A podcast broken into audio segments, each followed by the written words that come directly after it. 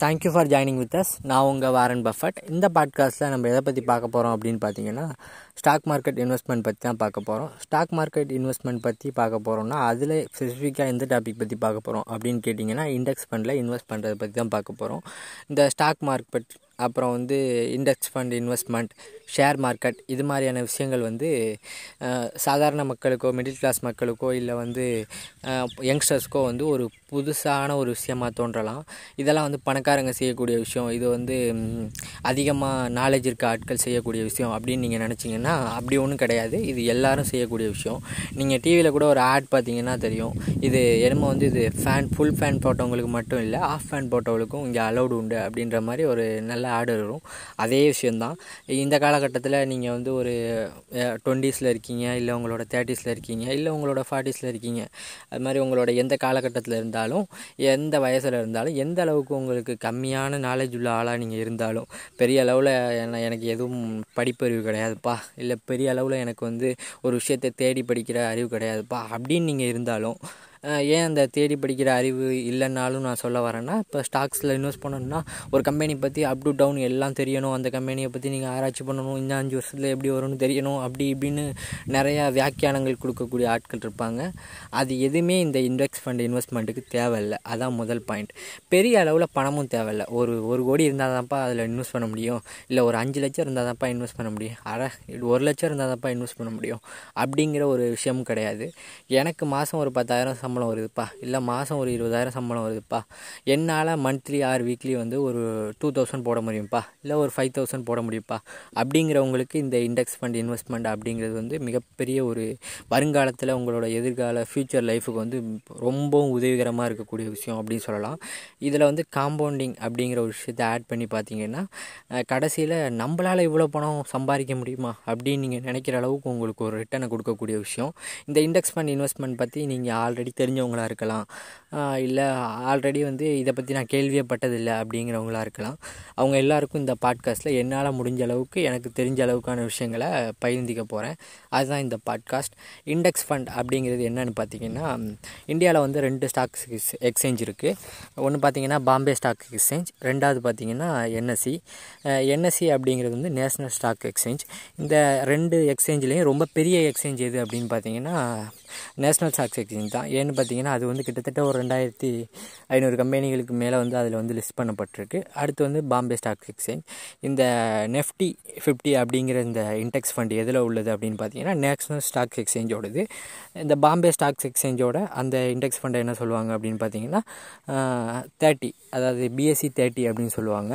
இந்த Nifty fifty மாதிரியே Nifty next fifty அப்படிங்கிற ஒரு இண்டெக்ஸ் ஃபண்டும் இருக்குது இந்த நெஃப்டி ஃபிஃப்டி அப்படிங்கிறது எதை குறிக்கும் அப்படின்னு பார்த்தீங்கன்னா இந்த ஸ்டாக் எக்ஸ்சேஞ்ச் அதாவது அதாவது நேஷ்னல் ஸ்டாக் எக்ஸ்சேஞ்சில் இருக்க டாப் ஃபிஃப்டி கம்பெனிஸை குறிக்கக்கூடியது தான் இந்த நெஃப்டி ஃபிஃப்டி அப்படிங்கிறது.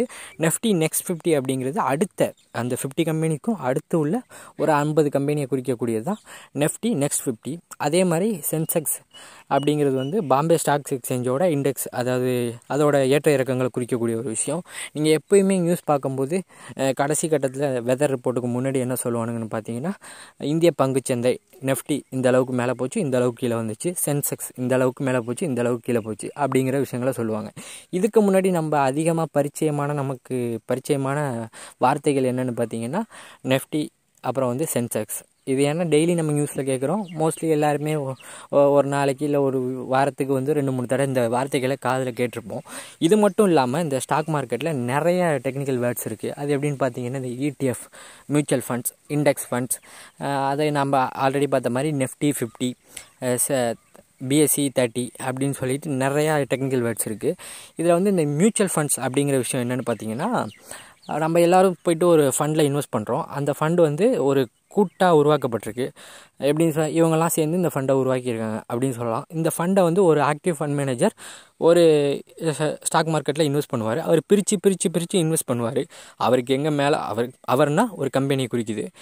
அவர் எந்த இந்த ஃபண்டு மேலே போகும் அப்படி இந்த இந்த ஸ்டாக் மேலே போகும்னா அந்த ஸ்டாக்கில் இந்த ஃபண்டை இன்வெஸ்ட் பண்ணுவார். இந்த அது மாதிரி ஒரு குறிப்பிட்ட அளவு எல்லாத்துலேயும் வந்து அந்த போர்ட்ஃபோலியோவை டைவர்சிஃபை பண்ணி இன்வெஸ்ட் பண்ணியிருப்பார் அதே விஷயத்த வந்து இண்டெக்ஸ் ஃபண்ட் அப்படிங்கிற விஷயம் அது அதுவும் பண்ணும். அது எப்படின்னு பார்த்தீங்கன்னா அந்த டாப் ஃபிஃப்டி கம்பெனிஸில் அதே அளவுக்கு பிரித்து பிரித்து பிரித்து பிரித்து அதுவும் இன்வெஸ்ட் பண்ணும். அதை வந்து அந்தந்த கம்பெனிஸோட மார்க்கெட் கேப்பை பொறுத்து அதோட அந்த ஃபிஃப்டி கம்பெனிஸில் ஒரு கம்பெனி மிகப்பெரிய கம்பெனியாக இருக்கும். ஒரு கம்பெனி ரொம்ப சின்ன கம்பெனியாக இருக்கும். ஸோ இது எல்லாத்தையும் பொறுத்து அதுவும் வந்து பிரித்து இன்வெஸ்ட் பண்ணியிருக்கும். அதுவும் ஆட்டோமேட்டிக்காகவே அது எல்லாமே நடக்கும். இந்த மியூச்சுவல் ஃபண்ட்ஸோ ஆர் ஏடிஎஃப்ஸ்க்கோ வந்து நீங்கள் வந்து அதை மேனேஜ் பண்ணுற ஃபண்ட் மேனேஜருக்கு ஒரு குறிப்பிட்ட அளவு பணத்தை வந்து ஃப்ரீயாக கொடுக்குற மாதிரி இருக்கும். அது வந்து பாயிண்ட் பர்சன்டேஜ் பர்சன்டேஜில் வரும். Five percentage zero point two percentage two percentage அப்படின்னு சொல்லிட்டு அது வந்து மேலே கீழே இருக்கும். ஸோ அந்த விஷயங்களை நீங்கள் கொடுக்கும்போது ஒரு நூறுரூபாய்க்கு இருபது ரூபா தானேப்பா. இல்லை வந்து ஆயிரம் ரூபாய்க்கு இரநூறுபா தானேப்பா. இல்லை வந்து ஆயிரம் ரூபாய்க்கு பத்து ரூபா தானேப்பா.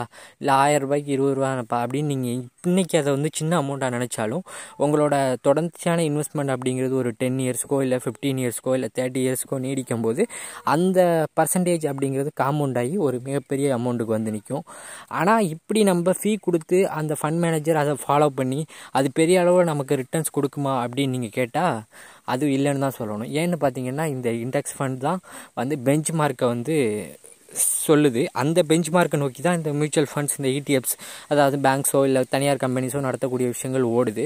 ஸோ அந்த பெஞ்ச் மார்க்கை வந்து நம்ம வாங்கி வைக்கும்போது நம்ம பெரிய அளவில் அதுக்கு வந்து டைம் ஸ்பெண்ட் பண்ண வேண்டியதில்லை. பெரிய அளவில் அதுக்கு வந்து நாலேஜ் இருக்க வேண்டியதில்லை.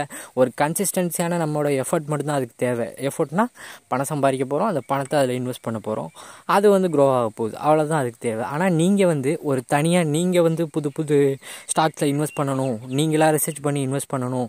ஆறு வந்து மியூச்சுவல் ஃபண்ட்ஸில் இன்வெஸ்ட் பண்ணணும். அப்படிங்கிறப்ப வந்து நீங்கள் அந்த இடத்துல ஒரு ரிஸ்க் எடுக்கிறீங்க. அது மேலேயும் போகலாம் கீழேயும் வரலாம். அதுக்கான ரெண்டு விதமான சாத்தியக்கூறுகள் இருக்குது அது மட்டும் இல்லாமல் உங்களோட டைம் அப்புறம் உங்களோட நாலேஜ் பெரிய அளவிலான நேரத்தையும் பெரிய அளவிலான அறிவையும் நீங்கள் அங்கே செலவிடுற மாதிரி இருக்கும். ஆனால் இந்த ரெண்டு ரிஸ்க்கும் இல்லாமல் பெரிய அளவிலான ரிட்டர்ன்ஸை வந்து உங்களுக்கு இண்டெக்ஸ் ஃபண்டால் நெஃப்டி ஃபிஃப்டியால் கொடுக்க முடியும். கொடுத்துக்கிட்டு இருக்கு last ten years or fifteen இயர்ஸாக கொடுத்துக்கிட்டு இருக்கு.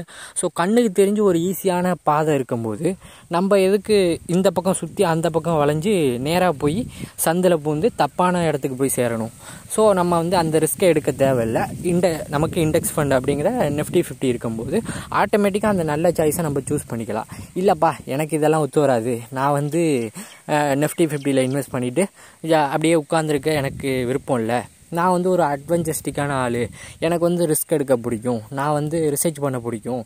எனக்கு வந்து அறிவை தேடி அலைவேப்பா இல்லை வந்து ரிஸ்க்கை தேடி அலைவேப்பா நான் வந்து ஒரு தேவ் கார்த்தி மாதிரியான ஆள்ப்பா. அப்படின்னு நீங்கள் உங்களை நீங்களே நினச்சிக்கிட்டிங்கன்னா உங்களுக்கு ஒன்றும் பிரச்சனை இல்லை. நீங்களாகவே இன் ரிசர்ச் பண்ணி நீங்களாகவே தேடி கண்டுபிடிச்சி இந்த ஸ்டாக் இன்னும் ரெண்டு வருஷத்தில் எப்படி வரப்போகுது ஆர் இந்த ஸ்டாக் இன்னும் பத்து வருஷத்தில் எப்படி வரப்போகுது அப்படின்னு சொல்லி அந்த ஸ்டாக்ஸை பற்றி தெரிஞ்சுக்கிட்டு ரிசர்ச் பண்ணி நீங்கள் அதில் இன்வெஸ்ட் பண்ணலாம். அப்புறம் வந்து மியூச்சுவல் ஃபண்ட்ஸ் ரொம்ப நல்லா பெர்ஃபார்ம் பண்ணுதே எல்லோரும் சொல்கிறாங்களே ஸோ நான் மியூச்சுவல் ஃபண்டில் இன்வெஸ்ட் பண்ணுறேன் அது அப்படின்னு நீங்கள் நினைக்கக்கூடிய ஆட்களாக இருந்தீங்கன்னா இண்டெக்ஸ் ஃபண்டாக இருக்கட்டும் நெஃப்டி ஃபிஃப்டியாக இருக்கட்டும் ஆர் மியூச்சுவல் ஃபண்ட்ஸாக இருக்கட்டும் ஆர் தனித்தனி கம்பெனியோட ஸ்டாக்ஸாக இருக்கட்டும் எல்லாத்துலேயும் ரிஸ்க் இருக்குது ரிஸ்க் இல்லாமல் அதை பற்றி பற்றின விஷயங்களை டீப்பாக தெரிஞ்சுக்கிட்டு நீங்கள் இன்வெஸ்ட்மெண்ட்டை ஸ்டார்ட் பண்ணுறது அப்படிங்கிறது ரொம்ப உங்களுக்கு யூஸ்ஃபுல்லாக இருக்கும். இப்போ நம்மளோட பணத்தை ஒரு விஷயத்தில் இன்வெஸ்ட் பண்ணும்போது அதை வந்து ஒரு குறிப்பிட்ட ஒரு வட்டத்துக்குள்ளே அடைச்சி பார்த்தோம்னா வந்து அதை போர்ட்ஃபோலியோ அப்படின்னு சொல்லுவாங்க. ஒரு நம்ம என்கிட்ட இவ்வளோ பணம் இருந்துச்சு அதை நான் இதில் இன்வெஸ்ட் பண்ணியிருக்கேன். கோல்டில் இன்வெஸ்ட் பண்ணியிருக்கேன் லேண்டில் இன்வெஸ்ட் பண்ணியிருக்கேன் என்னோடய பிஸ்னஸ்க்கு இன்வெஸ்ட் பண்ணியிருக்கேன் ஷேர் மார்க்கெட்டில் இன்வெஸ்ட் பண்ணியிருக்கேன் அப்படின்னு சொல்லிட்டு மேஜராக அந்த இன்வெஸ்ட்மெண்ட்ஸை பிரித்து அதை மொத்தமாக நம்ம பார்த்தோம்னா அதை வந்து ஒரு போர்ட்ஃபோலியோ அப்படின்னு சொல்லலாம். அந்த போர்ட்ஃபோலியோ அப்படிங்கிற விஷயத்தில் வந்து இந்த ரிஸ்க் எடுக்கக்கூடிய ஆட்கள் அப்படிங்கிறவங்க வந்து ரொம்பவும் ஃப்ளக்சுவேஷன் இருக்கக்கூடிய வந்து நிறைய அளவில் இன்வெஸ்ட் பண்ணலாம். இப்போ கிரிப்டோ கரன்சி மாதிரியான விஷயங்கள் ஆறு தங்கத்தையே எடுத்துங்க தங்கமும் ரொம்ப ஃப்ளக்சுவேஷன் ஆகக்கூடிய விஷயந்தான் ஆனால் பெரிய அளவில் ரிட்டர்ன்ஸை கொடுக்குமா அப்படின்னு கேட்டால் அது பெரிய அளவில் ரிட்டர்ன்ஸ் வராது. குறுகிய காலத்தில் பெரிய அளவில் ரிட்டர்ன்ஸ் வர மாதிரி இருந்தாலும் நீண்ட காலத்தில் அது வந்து பெரிய அளவில் ரிட்டர்ன்ஸ் வராது. ஆனால் எனக்கு உடனே லிக்விட் ஃபண்டு தேவைப்படுது அப்படிங்கிறவங்க ஒரு குறிப்பிட்ட அளவு தங்கத்தை வச்சுக்கிறது நல்ல விஷயந்தான் ஆனால் வந்து ஷேர்ஸில் இருக்க இந்த இண்டெக்ஸ் ஃபண்டில் இருக்கக்கூடிய நெஃப்டி ஃபிஃப்டி கொடுக்குற அளவு ரிட்டர்ன்ஸும் இல்லை அது கொடுக்குற அளவுக்கு சேஃப் அண்ட் செக்யூர் தன்மையும் மற்ற மியூச்சுவல் ஃபண்ட்ஸோ இடிஎஃப்ஸோ நெஃப்டி ஃபிஃப்டியோ தர முடியுமாங்கிறது ஒரு கேள்விக்குறி தான். நீங்கள் பெரிய அளவில் இதை பற்றி தெரிஞ்சுக்கணும் அப்படின்னு சொல்லிட்டு தேட ஆரம்பிச்சிங்கனாலே இந்த உண்மை உங்களுக்கு தெரிய வரும். இந்த நெஃப்டி ஃபிஃப்டி இன்வெஸ்ட்மெண்ட் அப்படிங்கிறது நம்ம ஆல்ரெடி பார்த்த மாதிரி இந்த கன்சிஸ்டன்சி அப்படிங்கிறது ரொம்ப முக்கியமான விஷயம். ஒரு பல வருஷங்களுக்கு கண்டினியூவாக நீங்கள் வந்து வீக்லியோ மந்த்லியோ இன்வெஸ்ட் பண்ணிக்கிட்டே இருக்கீங்கன்னா அது உங்களுக்கு மிகப்பெரிய அளவில் ரிட்டர்ன்ஸை கொடுக்கக்கூடிய விஷயம் அப்படிங்கிறத நம்ம முன்னாடியே பார்த்தோம். ஆனால் இந்த கிரிப்டோ கரன்சிஸோ ஆர் வந்து தங்கமோ லேண்டோ வந்து அந்தளவுக்கு ரிட்டர்ன்ஸை கொடுத்த மாதிரியும் தெரியல. அந்தளவுக்கு அது வந்து கண்டினியூவான ஒரு வளர்ச்சியை காட்டின மாதிரி தெரில இப்போ நீங்கள் சென்செக்ஸோ இல்லை நெஃப்டி ஃபிஃப்டியோ சென்செக்ஸ் நெஃப்டியை வந்து நோட் பண்ணிங்களா தெரியும். அது குரோ ஆகிட்டே இருக்க போகுது. இப்போ இந்தியாவில் ஒரு பத்து டாப் ஃபிஃப்டி கம்பெனி இருக்குன்னா அந்த கம்பெனி வந்து கீழ் நோக்கி பெரிய அளவில் பயணிச்சிடாது. வளரும் வளரும். கொஞ்சமாக கீழே இறங்கும். மறுபடி வளரும். அப்படி தான் போகும். ஆனால் இந்த கிரிப்டோ கரன்சிங்கிறது பெரிய அளவில் ஃப்ளக்சுவேஷன் இருக்கக்கூடிய விஷயமா இருக்குது லாஸ்ட்டாக ஏற்பட்ட இந்த மிகப்பெரிய பொருளாதார சிக்கல் மூலமாக வந்து இப்போ யுக்ரைன் ரஷ்யா வார் அப்புறம் வந்து நம்ம இந்தியாவில் ஏற்பட்ட பொருளாதார பிரச்சனைகள் அப்படின்னு சொல்லிட்டு பெரிய அளவில் ஏன்னா அவங்க இங்கே இந்தியாவில் வரியெல்லாம் போட்டதுனால இந்த கிரிப்டோ கரன்சியான மாதிரியான விஷயங்கள் வந்து ரொம்ப பெரிய அளவில் வீழ்ச்சி அடைஞ்சிருக்கு. ஆனால் வந்து இன்னமும் வந்து ஸ்டாக் மார்க்கெட்டுங்கிறது அதோட மேல் நோக்கிய பயணத்தை தொடர்ந்துக்கிட்டு தான் இருக்குது தங்கமும் அதே மாதிரி தான். ஆயில் அது மாதிரியான எல்லா விஷயங்களுமே வந்து மேலே கீழே போகக்கூடிய விஷயங்கள் தான். ஆனால் பெரிய அளவில் ஃப்ளக்சுவேஷன் அப்படிங்கிறது வந்து நெஃப்டி ஃபிஃப்டியில் வந்து இருக்காது அப்படின்னு தான் சொல்லணும். நீங்கள் ஒரு வருஷ கணக்கில் ஒரு லாங் டேர்ம் இன்வெஸ்டராக நீங்கள் இருக்கும்போது இது வந்து உங்களுக்கு பெரிய அளவில் ரிட்டர்ன் கொடுக்கக்கூடியதாக இருக்கும். இது வந்து எனக்கு தெரிஞ்ச நிஃப்டி ஃபிஃப்டி பற்றின பேசிக்கான விஷயங்கள். இதுக்கு மேலே எனக்கும் தெரியும் அப்படின்னு நீங்கள் சொன்னீங்கன்னா கமெண்ட்ஸில் வந்து சொல்லுங்கள் நானும் தெரிஞ்சுக்கிறேன். அது மட்டும் இல்லாமல் எனக்கு இந்த விஷயங்கள்லாம் தெரிஞ்சிருச்சு ஸோ நான் இன்னையிலேருந்து இன்வெஸ்ட் பண்ண போகிறேன் அப்படின்னு சொல்லிட்டு எந்த ஒரு விஷயத்தையும் செய்கிறது ரொம்ப பெரிய தப்பு. ஏன்னா யூடியூப்பில் வீடியோஸ் போடுறவன் பாட்காஸ்ட் போடுறவன்லாம் அவனும் இது மாதிரியான விஷயங்களை படித்தோ இல்லை எங்கேயோ பார்த்து தெரிஞ்சுக்கிட்டு தான் போடுறான்.